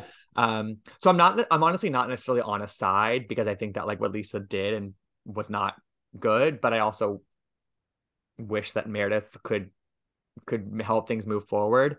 Um, Yeah. it's I hard. think So I, I, I I, also love both of them. I love both of them as friends. I Yeah. really do. Like I really liked them as friends too. I think that's why this has been so like hard for me is because I did like and them a lot as friends. housewives. Yeah, Yeah. they really are, but they like somehow worked together because they both are just like such completely different versions of this like like bad business bitch in a way, you know? Like Yes, like totally. completely different brands. yeah, and like Mer- Um, and like Meredith doesn't try hard at all on the show because Right. like she just doesn't really give a shit. And Yeah. but like and Lisa tries pretty hard, but like Very hard. and not not not in a derogatory way, but like she just does. well, that's, so, I like, think that's to- how to she me- lives her me, life like, too. Totally, to me, that's like an interesting combo, and I think Yeah. they, they kind of bring Well, out even- different things in one another. even how they like speak like meredith is so Yes. dry and monotone and lisa like sings everything you know she's like i need totally. another kit kat like everything you know um, Yes. but yeah i hope that they can find their way back to each other for me i I think the, the weirdest part of it really is just i i do think meredith kind of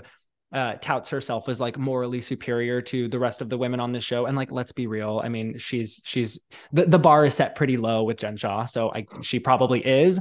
But Yeah. I don't understand how she could just be completely done with Lisa Barlow, like dead, buried in the ground, but then be friends with someone like Jen Shah. That to me is like the big question mark. And I and if the answer is she's she's friends with her for the show, then like you said, then make up with Lisa for the show. Right, yeah, it's it's. I think that's the biggest thing that Meredith has to answer for, and I don't know that she's been. I mean, she's been asked about it a couple times, and I she's explained it on like a level of like human to human of like apparently Right. Jen went through really dark was going through dark stuff like I think be sort of beyond like as a result but also maybe beyond just like if you take the crimes out of it Yeah. but like God, how- there's but- but- more. oh my but how no but, but, it I, but I don't know how but I don't know how you can take the crimes out of it especially Right. because she was so staunchly going after the Jen stuff last year and I it was just such a 180 and I don't Mhm. think that she's fully explained it and I really wanted Jen to be at the reunion just to just to whatever not not if she wasn't going to talk about the crimes I'm glad she's not there but Yeah. and I also now that she wasn't there I'm like hopefully that frees up the rest of the women to really say what's on their mind without the intimidation coming from her end Yeah. of the couch. Yeah, they're all so and, terrified of and her. so my my my hope is that Meredith can finally explain explain why she's why she's so staunchly behind Jen now why she went to New York with her and Heather to for that for that sentencing or for that for that um, um for the trial whatever that was and at the end of the season. And you know I I don't I I have no answer to that and I and I I think we're all sort of scratching our heads still yeah. and So not only really is it any sense It doesn't make sense. And not only because it's like, why are you aligning yourself with someone who is accused and now has pled guilty to doing really terrible things but also why are you aligning yourself with someone who's not going to be there next year like you're Yes. you're going to be out that ally so focus your energies on cultivating relationships with someone who actually like will be here next year when the ball keeps rolling or the snowball Yeah. keeps rolling and I you know? think and I think that's yeah, I think that's where like that's where Meredith's like lack of history with the show shows itself. You Mhm. know, and I think that like you know, I think that, that that I think that's why Lisa and Whitney became friends this year because they Yeah. they it was like sort of a I think now they're gen, they're genuinely close, Right. but I think it, for a while it was kind of out of convenience and out of strategy. Yeah. Um, but But you know what? Sometimes real friendships are like that. That doesn't only That's happen true. No, are on. totally. Sometimes a You're right. mutual a mutual enemy creates new friends. You know, so yeah but i don't think i don't think Mer- i don't know if meredith's mind it, within the context of the show works that way in terms of Right. thinking five steps ahead necessarily um so i don't know i i and like you know they all went out to a gay bar after the reunion Right. taping and, and Yeah. heather and whitney and heather and meredith were not there yeah, um which should tell you a lot so Yeah. i don't know it's it's going to be interesting and i you know i salt lake city has always been this show that this flame that's burning so quickly and so Mhm. bright but it's so it's really quick Yeah. and they've it, that's always made me nervous like last season i was like what is the show gonna look like in Yeah. this season or two and there aren't that many women in salt lake city they can probably ca- cast from and i'm just really right. I'm just really curious what the future of Salt Lake looks like. It's and I, you know, I, I the, the two new uh, the, the Angie K and Dana they make, give me hope for what it could look like, and I think they have a lot of potential. But Yeah, I don't know. It's it's it's. I wish and, and I don't know. It's like such a I don't know. It's Yeah. I'm kind of at a loss for words sometimes about Salt Lake. no, totally. I, I get that. That actually is a perfect segue into my last Salt Lake City question, which is I want to play like a variation of fuck Mary Kill with the friends of, but instead of fuck Mary Kill, it's going to be fire, keep, and promote. So one you're going to fire, one will stay a friend of, and then one is going to be promoted to a Okay. full time snowflake holder. So between Angie H, Angie K, and Yeah. Dana. Okay, so I would say if you had asked me this four or five weeks ago, Angie H would have been the the the promote the Right. promotion, no question. Like like I was like I like loved what she brought at the beginning of last season. I thought that Mhm. she seemed like so great or whatever, but the the whole Shah exposed thing and just like the thirst to get on the trip, it just it's Right. it's not it's not a good look. So I would probably fire her. Um, I would promote Angie K. I think Okay. That with the caveat being that like it looks like we're getting a moment from Dana at some point where she goes Mhm. directly at Jen at that Yeah. whatever that party is. So if you I maybe maybe my Yeah. answer will change in three weeks, but um I think I would promote Angie K right now, especially because she her friendship with Lisa is really genuine. It seems like they seem like they're really, really good friends. So I think that her connection to the cast is better than Yeah. Dana's right now. Yeah, that So, makes sense. yeah. That makes a lot of sense. But I definitely I I agree. Um had had really high hopes for Angie H. And then it's just like, what are you doing? Why did you why did yeah, so weird. doing? So weird. I know. Uh, but I I really am enjoying both Angie K and Dana, and Me I too. I do have high hopes for them, and I definitely feel like I mean already just like light years ahead of like the casting choice that was Jennie Nguyen. Um, Oh my and God, and even question. even beyond like her scandal towards the end of the season, She wasn't a good housewife. wasn't a good wasn't housewife. housewife. She no, wasn't a good exactly. She brought nothing. And it's honestly like they, if you would, I'm really surprised about how much I like Angie K and Dana because like their introduction to the show was so Yeah. They were just thrown in there. Like I don't even. I, I really don't even know much about. I feel like we don't know anything about them. No, we really don't. like they I are don't- bringing the drama. But like, I don't think we've even seen Dana's home life at all no. once. And, and she, she's a friend, so we don't always see that from friends. Right. But like, I don't even remember what her connection to the group really is. Like, it's so the the, introduction of them could have used a lot of work. I know that again, like production was rushed and they had to find new people, whatever. Yeah. But um, that, I'm just really surprised about how much I've I'm on there on the on on board with them. Yeah, definitely. Definitely. All right. So as we're wrapping up 2022 and what a year it was, I wanted to get your 2022 pop culture superlatives if we could. Okay. So I'm going to go Okay. through some um, and you're just going to, off the top of your head, pick who you would choose for that title. All right. All right. So- and this is Bravo or pop culture. It's going to kind of go across the board. okay. yeah. All right. So who is your 2022 housewife MVP? 2022 Housewife MVP. I think Garcelle. Yeah, that's a to me, choice. Garcelle, I, I've loved her since she was on the show, but I think this year, I mean, Beverly Hills, whether you want to admit that or not, like Beverly Hills is the crown jewel franchise of Bravo right now, highest rated. Most Everyone talks about it. Yeah. She had her, she solidified herself in a new way this year, Mhm. and I, I love everything about her. Yeah, definitely. All right. Bravo MVP. So not just Housewives, but like all across the Bravo verse. And that could include Hmm. me for all I mean, I'm part of the Bravo verse. Besides you, yes, exactly. Um, a Bravo MVP. I'm trying to think of a non-Housewives Bravo MVP. Um, definitely not from Vanderpump Rules. Definitely not from. Um, I'm gonna go with Ashley Darby Okay. because she she got you know the separation was announced immediately. There's a statement on BravoTV.com Mhm. done. She's she, she she's given us what we want before the Yeah. show's even on. All right. Then she comes into this season. She's being an open book about her separation, about everything, like she always is. Then she shows up to BravoCon. She she gives the fans what they want. We have a cross, not just a cross show romance, which we've had. We we have our first like housewife to non-housewife romance that's Yeah. happening, and everyone loves it. She's exposing herself to new fans because I think there's a lot of people who watch Summer House who don't watch Potomac probably, Mhm. and, And, vice versa too. and uh, and vice versa. And I think that you know what, she has a lot going for her right now. Yeah. and, I'm, and I hope that continues in 2023. She looks great. And here's the thing, even like we said, even if it's like not meant to last between her and Luke, even if as some people think it's a publicity stunt, even if she's just getting that good Luke D right now, like get it, girl. I mean, I she was just she was posting like yesterday Instagram stories from his mom's house in like Mississippi or Minnesota or somewhere. Right. It's like I think at I think at first it you know they were doing it kind of check it out, see what Right. see what the other person was about, give fans some some something they want. But I think now it kind of seems legit. To be Yeah, honest, they seem happy together. They seem they're like they they wouldn't be hanging out this much if, it if there wasn't something real to it. So Yeah. who knows how long it'll last? But I'm into it, and Yeah. I'm I'm happy for her. definitely they are the like 2022 Bennifer as far as I'm Yes, concerned. yes. All Love right. What about uh 2022 Housewives City of the Year? So like best franchise or best city.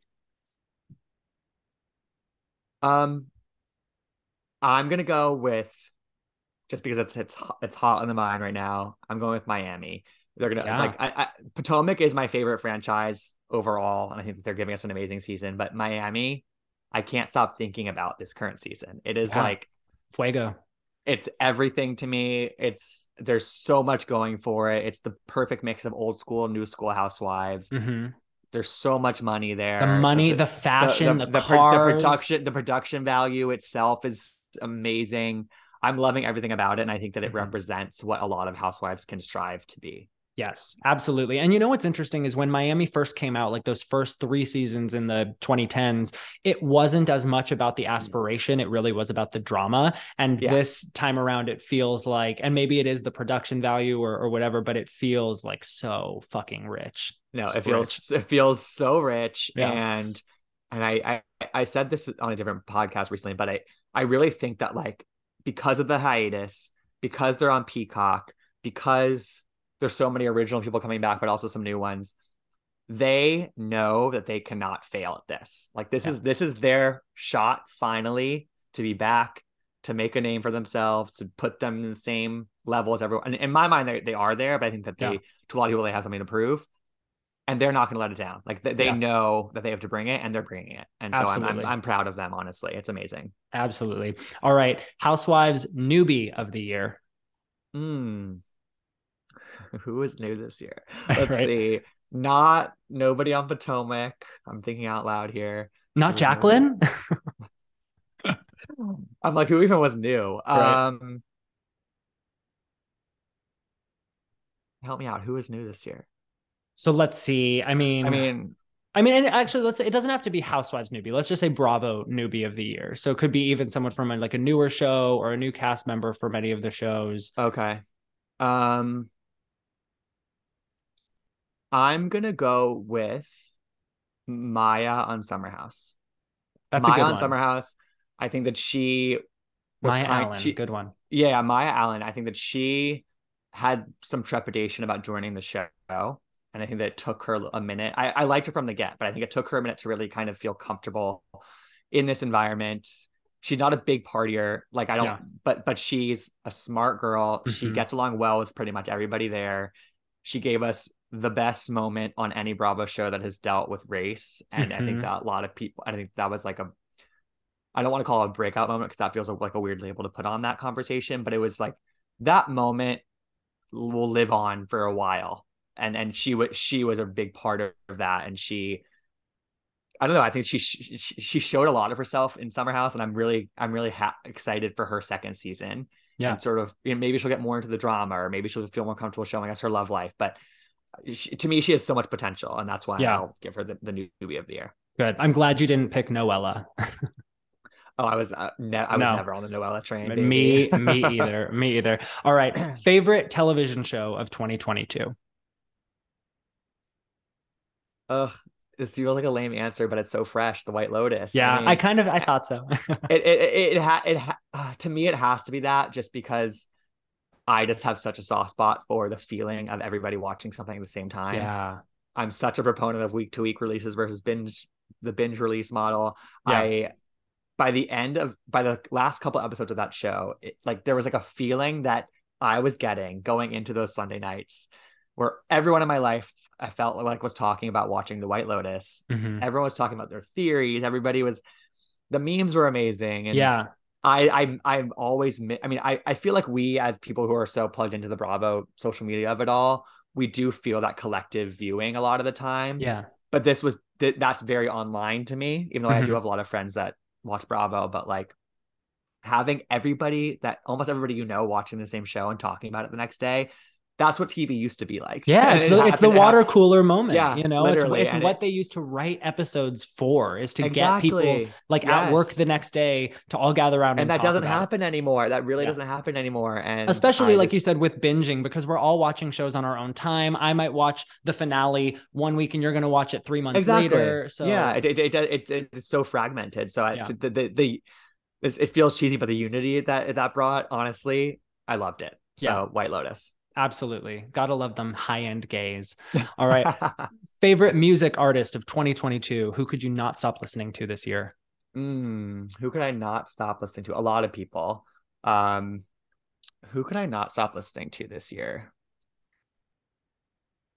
Mm, you know what? This fall, Renee Rapp for me. oh my god from Ugh. Sex Lives of College Girls. oh my Girls. god colorado she- is my oh my favorite song Colorado right now Too well. too well oh so good. so good i love her Renee, I liked her. I loved her on the first season of of Sex Lives of College Girls, but I liked all. I like all four of those. Ma- of of they're those so leads. funny yeah it's so good But there was something about her this year, and it, it- you know, she had the TikToks going, and she Mhm. she has a pretty big following online. But she released tattoos. Mhm. That was like the first song that was like, okay, this this girl can sing. Yeah. It's a pretty great. It, that song constantly grew on me. yeah Then the EP dropped, grower and I was like, and I was like, all right, there there's Yeah. there's a lot more here, and I think on the second season she really popped out to me as like a highlight of the show, and definitely she's she's a, I think that she's a huge star, and uh, she she did this like really small tour for the EP like this month, and I got a ticket and I couldn't go, and so I gave it to my Oh, brother, and he, oh my he gosh said that like he but he said that like the feeling of like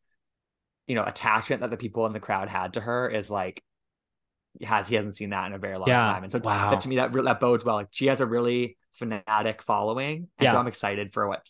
I mean, her music is amazing. She's honestly, so good. Her if voice People haven't listened to it, oh my yeah, god, Renee Rapp, go look her up right now. In fact, uh, so my I'm next week I'm gonna do my like final Your own. episode of of the of the year is gonna be kind of like my favorite things and uh-huh. Sex That Lives better of College. Girls is my favorite show this year because both seasons came out this year. Yes, So Yeah. good. Oh my god, wait, Um, the, the first season came out this year. it was oh the beginning God. of this year. Yeah, they That's crazy. Thank you, Mindy so Kaling. um but but and then yeah she's like definitely up there as my one of my top most listened to artists and then i don't know if you heard that so they're making a movie version of the Mean Girls Broadway musical, which I don't know if it's going to be like an actual movie version or if it's going Right. to be like a stage, like a filmed stage sure. version. But she was cast as Regina George, which she actually played on Broadway. So like, I'm so fucking Oh, excited. it's and so- that's gonna be another like star. It's gonna elevate her star, Yes. her star level, her level of star, and like she has it to me. She has the factor, and she. Well, and because it's like, you know, Broadway is so niche and it's it's not like she's going to do like thoroughly modern Millie, like she's doing Mean Girls. So it's something that even Broadway, like people who don't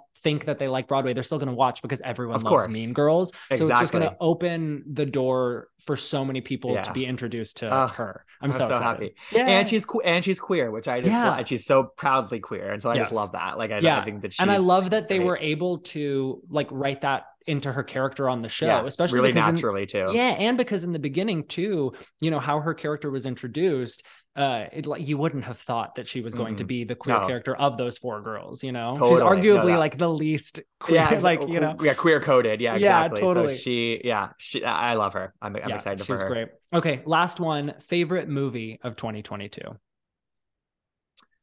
Favorite movie of 2022. Mm. I feel like there's something I saw this summer that I'm just blanking on. Mm. This is a long pause because I'm not. okay. My brain's kind of fried. Um. I'll, I'll, just go I'll with insert like Jeopardy music right here. um I saw recently Aftersun, which is Paul Mescal from Normal People. It's a small movie. It's one of the awards movies this year. And I and I try to see every single awards movie every year. I literally have like a checklist on my phone. And I didn't really know what even what it was even about, but it's you are watching this Paul Mescal is a young dad on the on the in the movie. He's on vacation with his young daughter. She's like 12, so she's kind of like in between figuring things out. And it's just like they, you feel like they're not acting. You feel like you're watching a true young dad with his young daughter. And it's just, it's very powerful. And they, the way they tell it is kind of, you know, you have to pick, you have to kind of read into things and what have you. It's a 90 minute movie, but it's just, it was really affecting. And it's very, I'm going to say that. I'm going to say After Cool. Sun. After so I Sun? recommend seeing that. Yeah. Awesome. I will mm-hmm. go watch it, and I recommend to my listeners go mm-hmm. check it out. Gibson Johns Yes. recommends, highly recommends. Film of the year. Yeah. Awesome. Well, thank you so much for doing this. I Oh had so God, much yeah. fun talking to you. I also feel like we have like a million things in common and we Oh yeah, best friends. So let's yeah. This was this was really really fun, and thank you for having me. I yes. sometimes I mean, as you can tell, like sometimes I can't think of. I it's so we need some introspection sometimes, but Yeah, as we're you know totally. putting our tweets out, so I always appreciate a moment to sort of reflect on on some of Yeah, this stuff. of course. Well, like I said, this was so much fun. Hopefully, we can do it again sometime. And uh, before you head out, can you tell my listeners where they can find you and where they can hear your show? Yes. So my podcast is called We Should Talk. It's anywhere you get podcasts. Also on YouTube, you can watch it. Um, just I have one interview a week. It's usually some sort of Bravo or reality star. It's a Or form like interview. Keke Palmer. no big deal. That was a, re- a recent, yeah, a recent highlight for sure. Um, and then you can follow me at Gibsonoma, G I B S O N O M A, on Twitter and Instagram. And I also have a Substack of the same name. So Awesome. Great. Well, thank you so much. And happy holidays, Merry Christmas, all the things, whatever you celebrate. I hope it's amazing. you too. Thanks so much for having me. This is fun. All right. I'll talk to you soon. Bye. Yeah, bye. Okay, guys, that's it for today. Thank you so much for listening to an all new episode of Blonde Hair Black Heart. As always, follow me on social media at Blonde Hair Black Heart, like or subscribe to the podcast so you never miss an episode, and please go give me a five star rating or review. It's Hanukkah after all, and Christmas and my birthday, so do it. All right, guys, I'll see you next week for the final episode of 2022. Until then, bye.